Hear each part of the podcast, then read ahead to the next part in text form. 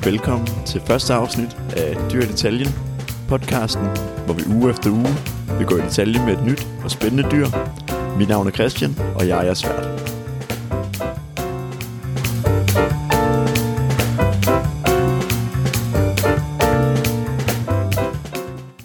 Og i anledning af, at det her det er jo første episode af en, den her helt nye podcastserie, som jeg har valgt at starte op, så synes jeg også lige, at jeg skal fortælle lidt om, hvem jeg egentlig er.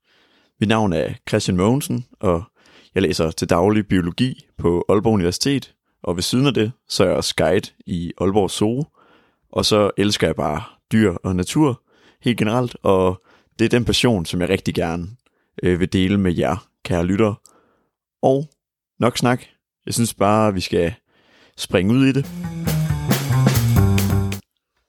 Og her i første episode, der startede vi ud med at skulle hen til et af de mere eksotiske steder, vil jeg sige. Vi skal nemlig til Mexico.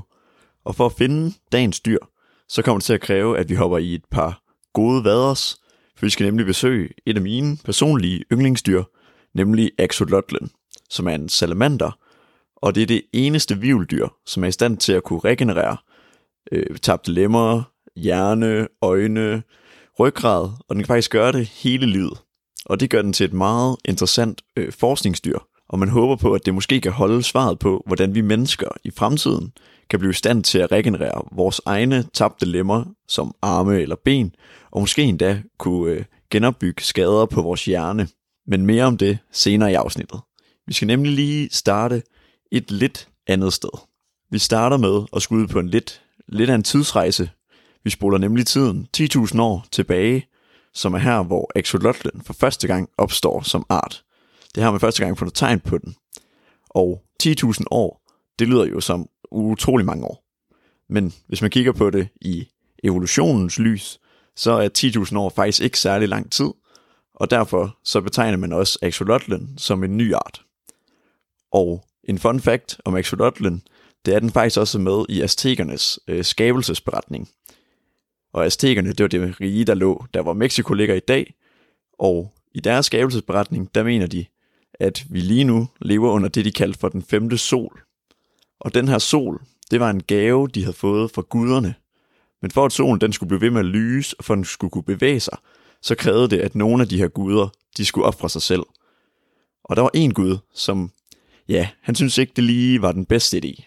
Og det var ild- og lynguden, som blev kaldt for Solotl. Og måden han prøvede at slippe udenom det her på, det var ved at forvandle sig. Han forvandlede sig først til nogle planter, og bagefter så forvandlede han sig til en salamander, for ligesom at undgå øh, den her straf, som det han synes det var, at skulle ofre sig selv. Og den historie, den minder mig lidt om vores historie for Mortens aften, hvor Morten ikke ville være biskop, men han gemte sig blandt nogle gæs, så blev han så fundet alligevel og endte med at blive biskop. Solotl, han blev også fundet, men han blev ikke biskop. Det, han fik nærmere en straf, at han skulle forblive den her salamander resten af sit liv og leve i totalt mørke. Og den salamander, som Solotl forvandlede sig til, det er så den, vi kender som axolotlen i dag. Og hvis vi spoler tiden frem til år 1860, så var det her en fransk zoolog for første gang prøvede at artsbestemme den her axolotl. For han havde fundet den, og så havde han kigget på den, og så havde han tænkt, hmm, det må være en larve fra en salamander. Men hvilken salamander er det så en larve fra? Fordi salamander, de har et livsstadie, eller en livscyklus, som går fra, at de er æg i vand, og så bliver de til en larve, som også lever i vand, og så gennemgår de den her udvikling, hvor de går fra at gå leve i vandet til at blive voksen og leve på land, hvor de så udvikler øh, lunger. Men axolotlen, den lever nemlig kun under vand, og den går ikke i det her voksenstadie. Så det undrede rigtig meget, den her franske zoolog. Og som den gode zoolog han var, så fangede han lige nogle af de her axolotler, og så prøvede han at tage dem med hjem på sit laboratorie og putte dem i et akvarie og se, hvad, hvad sker der egentlig. Og så en dag, der opdagede han sgu, at de kunne reproducere, hvilket vil sige, at de kunne altså få afkom. Og han vidste, at definitionen på en art, det havde man bestemt, at det var, at de kunne er i stand til at få afkom med hinanden, og det vil så sige, at, at de måtte være deres egen art, konkluderede han så. Hvis vi så spoler frem til i dag, så har axolotlen nu kun ét levested. Og det er faktisk stadigvæk tæt på der, hvor aztekerne havde deres gamle historiske hovedstad. I dag er den så blevet, ja, jeg ved ikke om den er blevet jævnet med jorden, men der er i hvert fald kommet nogle øh, besættere, og i dag så er det så Mexico City. Og den her myte med, at Axolotlen er en forvist gud, den lever stadigvæk videre i nogle kredse. Og det lyder jo meget skørt, men det er faktisk måske ikke helt ubegrundet. For hvis man kigger på Axolotlen, så har den faktisk nogle helt unikke træk, som adskiller den fra alle andre salamander, og som gør den utrolig unik. Men hvad, hvad kan den her salamander så? Som jeg har nævnt, så lever den jo hele dens liv under vandet, uden at gennemgå den her udvikling, ligesom andre salamander, hvor den går på land og får lunger. Men hvorfor har den udviklet sig til det? Og det skyldes, har man fundet ud af, at den flod, som den naturligt har levet i, den ligger, øh, historisk set har den altid lagt rundt om en ørken. Altså det, der har været rundt om den her flod, det har været ørken. Og i floden, der har der ikke været nogen naturlige rovdyr. Og det betyder, at de salamander, de axolotler, der kunne blive nede i floden, de har haft en fordel i forhold til de salamander, der har, der har gennemgået den her udvikling og gået på land, fordi der har ikke rigtig været noget, de kunne leve af op i ørkenen. Og det mener man så, at det er grunden til, at axolotlen har udviklet sig over tid til udelukkende at leve i vand. Det kan godt ske, at axolotlen den gennemgår den her udvikling og bliver til sin landversion, hvor den mister sine gælder og øh, udvikler lunger og går på land. Men det kræver nogle helt bestemte forhold. Det kræver, at man enten fodrer den med et bestemt hormon, eller at man på en eller anden måde tvinger den til at, at trække luft ind, så kan den godt gennemgå den her udvikling. Udviklingen er meget stressende for dyret, så hvis man har en axolotl derhjemme, så er det ikke noget, jeg vil anbefale, at man gør. Men vi spoler lige lidt tilbage igen, fordi vi skal nok lige snakke lidt om, hvordan ser den her axolotl egentlig ud, så jeg har et lidt bedre billede af, hvad I skal forestille jer. Og da vi jo er en podcast, så er det svært for mig at, at vise jer, hvordan den ser ud. Så i stedet for, så har jeg tænkt mig at forklare det. Jeg har nemlig et billede af den foran mig på min computer, og hvis jeg skulle fortælle jer, hvad jeg skulle forestille jer, så er det første, jeg nok vil sige, det er, at jeg skulle forestille jer en Pokémon.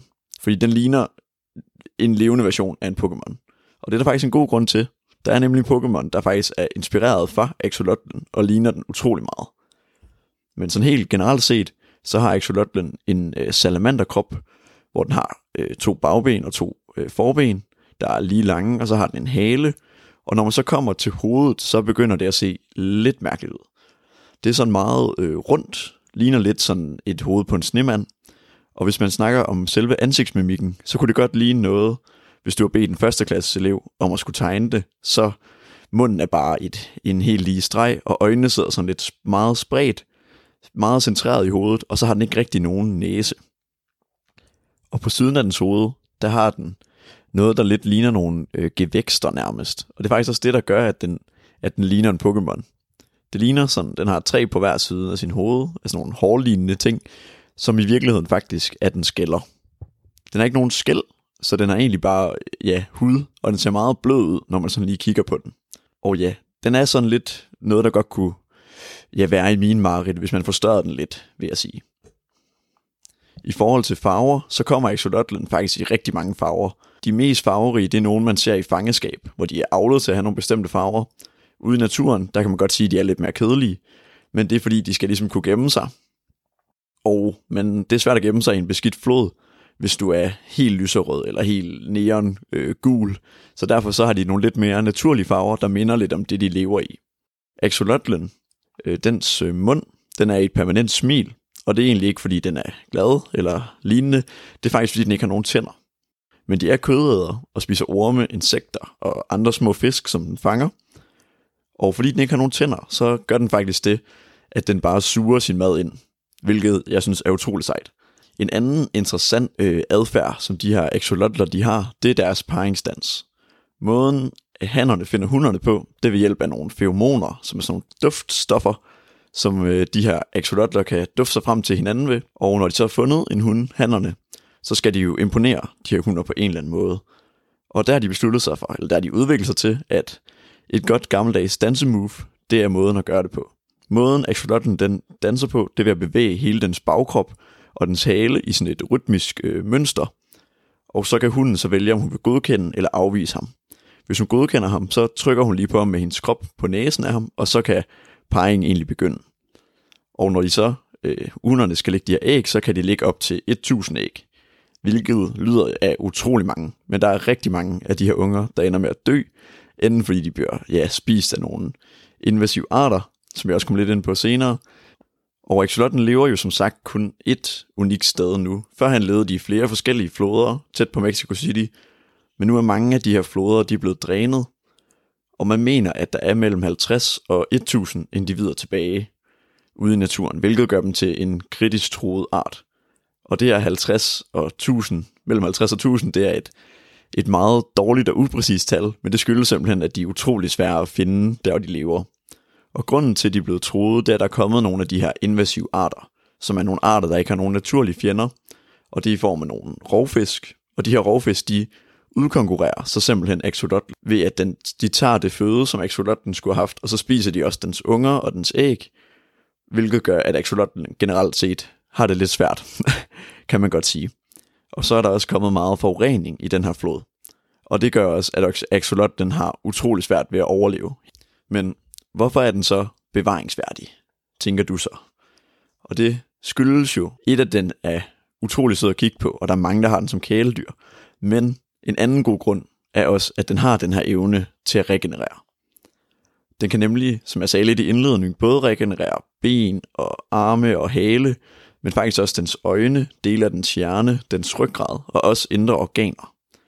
Hvis man skal snakke om andre dyr, der også har den her evne, så er det sådan nogle dyr som søstjerner, som hvis deres inderste cirkel den er bevaret, så kan de regenerere alle deres arme igen. En fladorm, det er en af de dyr, der kan regenerere allermest, hvis du tager en fladorm, og så skærer en lille stykke af den, og lægger den for sig selv, så kan der gro en helt ny fladorm ud for det, fordi den kan regenerere sig selv fuldstændig. Og vækstbrutter er også i stand til at kunne regenerere. Og det, det, de kan, hvis de mister en arm, så kan de gro en ny arm. Men hvis man kigger på de her tre dyr, jeg lige har fortalt jer om, så det de har til fælles, det er, at de alle sammen vivløse dyr. Og vivelløs, det betyder egentlig bare, at de ikke har nogen rygsøjle, de har ikke nogen knogler i deres ryg, det eneste vivldyr, man kender, udover axolotlen, som er i stand til at regenerere, det er frøer. Men frøer, de har kun evnen, når de er i øh, haletussestadiet. Og lige snart de bliver voksne, så har de ikke evnen mere. Men axolotlen har jo som sagt evnen hele livet, hvilket gør den utrolig unik. Men hvorfor er det så, at axolotlen den er i stand til at regenerere, når så mange andre dyr ikke kan gøre det, og ikke kan gøre det på samme niveau? Og det har været et meget stort spørgsmål for forskere i rigtig mange år.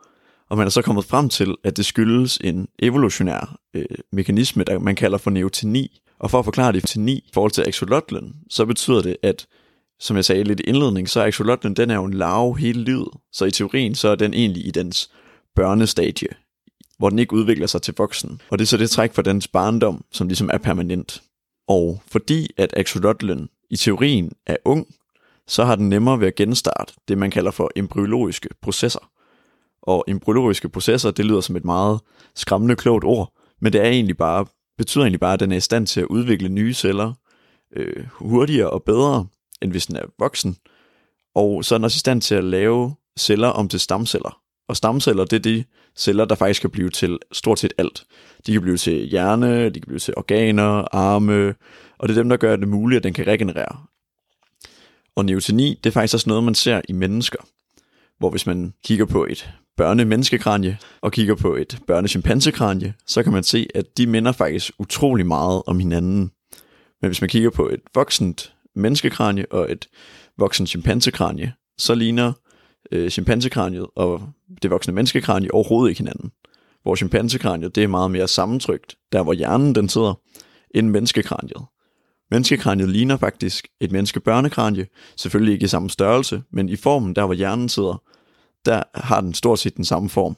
Og det er det neoteni, vi egentlig har i mennesker. Og det er det, der har gjort os, man mener, det har gjort os i stand til at kunne have en større hjerne og kunne blive mere intelligente end for eksempel chimpanserne. Men tilbage til axolotlen.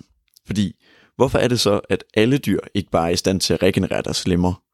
Fordi hvis du tænker over det, hvis et dyr bliver angrebet og mister et arm eller kommer til skade og mister nogle lemmer, så ville det jo være smart at kunne regenerere og måske kunne overleve. Hvor hvis den ikke var i stand til at regenerere, ville den måske dø. Så man tænker over det i forhold til evolutionen, så burde det jo være en evolutionær fordel at kunne regenerere. Og det er faktisk også et spørgsmål, der har undret forskere i rigtig lang tid. Og man mener simpelthen, at det ikke er muligt at både kunne være god til at regenerere og have et godt immunforsvar.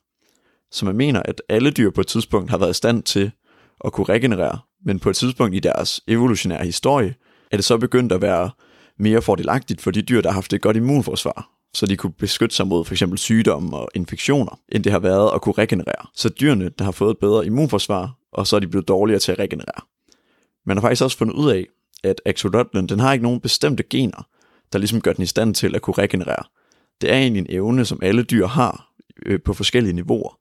I mennesket, der ser vi også, at hvis du mister en øh, fingerspids, så er du faktisk i stand til at kunne gro en ny fingerspids.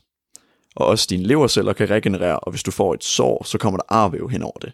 Men det er også der, at det ligesom stopper for os, og sådan er det generelt i vilddyret udover axolotlen. Og fordi at axolotlen er et vivldyr, så er den blevet en meget vigtig modelorganisme.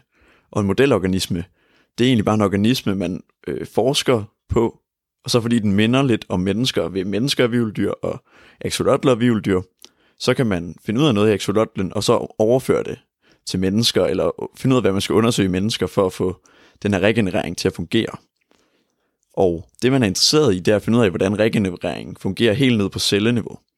Fordi vi mennesker, og nogle mennesker har en tendens til godt at kunne miste en arm eller et ben, enten i ja, krig, diabetes eller biluheld. Der er mange måder, man kan miste en arm eller et ben på. Og det eneste, man egentlig kan gøre ved det, det er proteser. Og proteser bliver heldigvis bedre og bedre, men jeg synes, det kunne være ret sejt, hvis man kunne regenerere lemmer i fremtiden, og jeg tror også, det ville kunne hjælpe rigtig mange mennesker. Men det, der gør det mere interessant i forhold til, og det er også interessant med lemmer, men specielt øh, skader på hjernen, hvor axolotlen jo er i stand til at regenerere store dele af den hjerne, så er mennesker faktisk slet ikke i stand til at regenerere hjernen overhovedet. Og hvis man ser på de sygdomme eller de skader, der kommer i hjernen, så er de for det meste permanente, og man har svært ved at gøre noget ved dem. Og der håber man, at hvis man kan gennemskue det her regenerering på celleniveau, så kan man finde ud af at kunne overføre det til mennesker, så man måske kan øh, helbrede nogle af de sygdomme, der er forårsaget af skader på hjernen, eller nogle af de skader, man kan få, for eksempel i biluheld. Men det har ret lange fremtidsudsigter, og det er ikke fordi, at man har de helt store gennembrud lige nu, eller inden for de næste par år, men man forsker rigtig meget i det. Og et af de gennembrud, der har været, det var i 2011, hvor der var nogle britiske forskere, som fandt ud af, at der var et bestemt protein i de her axolotlæg, som kunne gå hen og stoppe tumorvækst, altså tumorvækst i cancer. Og det mente man var et stort skridt i kampen mod cancer. Men siden det her gennembrud, så er det stået ret stille med de store gennembrud. Men det er som sagt ikke, fordi man ikke forsker med axolotlen, eller i axolotlen, for den blev faktisk kaldt amfibiernes svar til laboratoriemusen fordi der er så mange laboratorier, der har den rundt omkring i verden, fordi de er nemmere at have, og man er meget interesseret i at forske på dem. Men hvordan ser fremtiden så ud for den her fantastiske axolotl? Der var nogle forskere, der lavede sådan en optællingsforsøg i, uden for Mexico City, der hvor den lever, i 1998, og så talte man, hvor mange man kunne finde per kvadratkilometer ved den her flod. Og der kom man frem til, at der var 6.000 axolotler så lavede man samme forsøg i 2015, og der kunne man kun finde fem. Og man mente faktisk, at ud fra de her beregninger, så burde axolotlen være uddød i 2020 i naturen. Men det er så heldigvis ikke sket, fordi der er jo som sagt mellem de her 50 og 1000 individer ude i naturen, men det er meget svært at finde ud af, om hvor præcis det egentlig er. Og det skyldes jo det her med, at floden blev forurenet, hvilket har gjort det svært for den at overleve ude i naturen. Til gengæld så er axolotlen en af de mest handlede dyr i verden, og den trives rigtig godt i fangeskab, og der er også mange, der har det som et populært kæledyr. Men problemet lidt med at have dem i fangeskab, det er, at mange af de her axolotler, de ender med at blive indavlet. Og når de bliver indavlet, så er man meget svært ved at sætte dem ud i naturen igen, fordi de ligesom mister nogle af deres evner, og de er ikke i stand til at kunne overleve øh, uden at være i fangeskab. Og man så prøvede at løse det her ved at prøve at avle øh, axolotlen med nogle af deres nærmeste slægtninge, som for eksempel tigersalamanderen, men der har man også fundet ud af, at det, det blev noget mærkeligt noget. og det var heller ikke nogen dyr, der var i stand til at overleve ude i naturen. Og man har faktisk heller ikke rigtig forsøgt det her med at lukke dem ud i naturen igen. Og det skyldes, at den her flod, den er så forurenet, som den er. Men man har så let efter et nyt hjem til den her axolotl. Og der har man fundet en sø, som er blevet lavet fra et gammelt stenbrud, som så ja, er lavet til en sø. Og der har man så prøvet at lukke nogle af dem ud igen, og så har man sat chips i dem, så man kan track dem og sørge for, at de ikke bliver indavlet, og sørge for, at de har det godt. Og så prøver man ligesom at skabe en ny population i den her sø. Og det er faktisk her, at du kan hjælpe. Fordi du kan faktisk lidt ligesom man kan blive planfader for et barn, så kan du blive planfader for en axolotl og adoptere den virtuelt.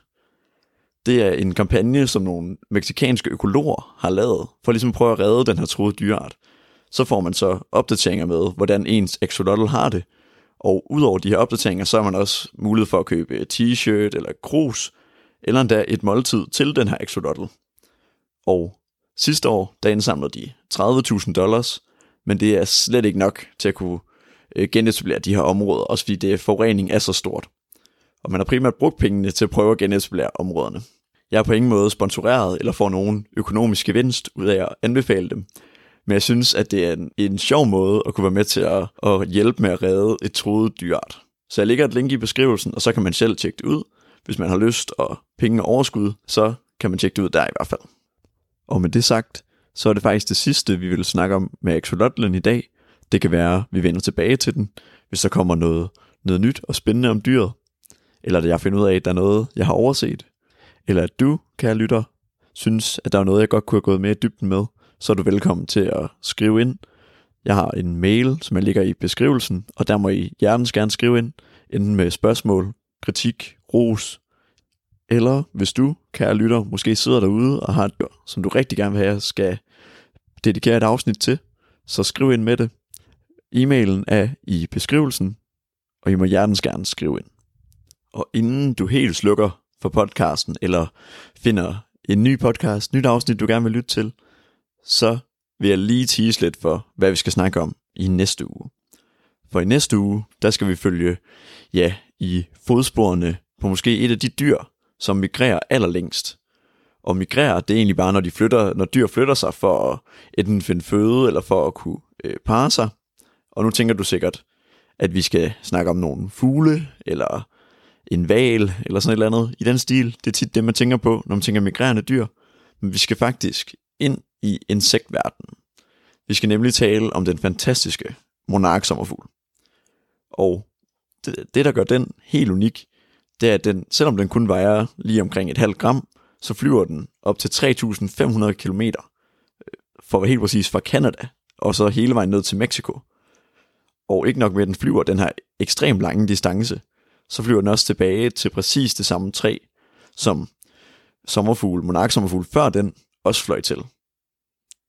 Så det er det, vi vil gå, det er det dyr, vi vil gå i detaljen med i næste uge. Og tusind tak, fordi du lyttede med i den her uge. Vi lyttes vel ved i næste uge.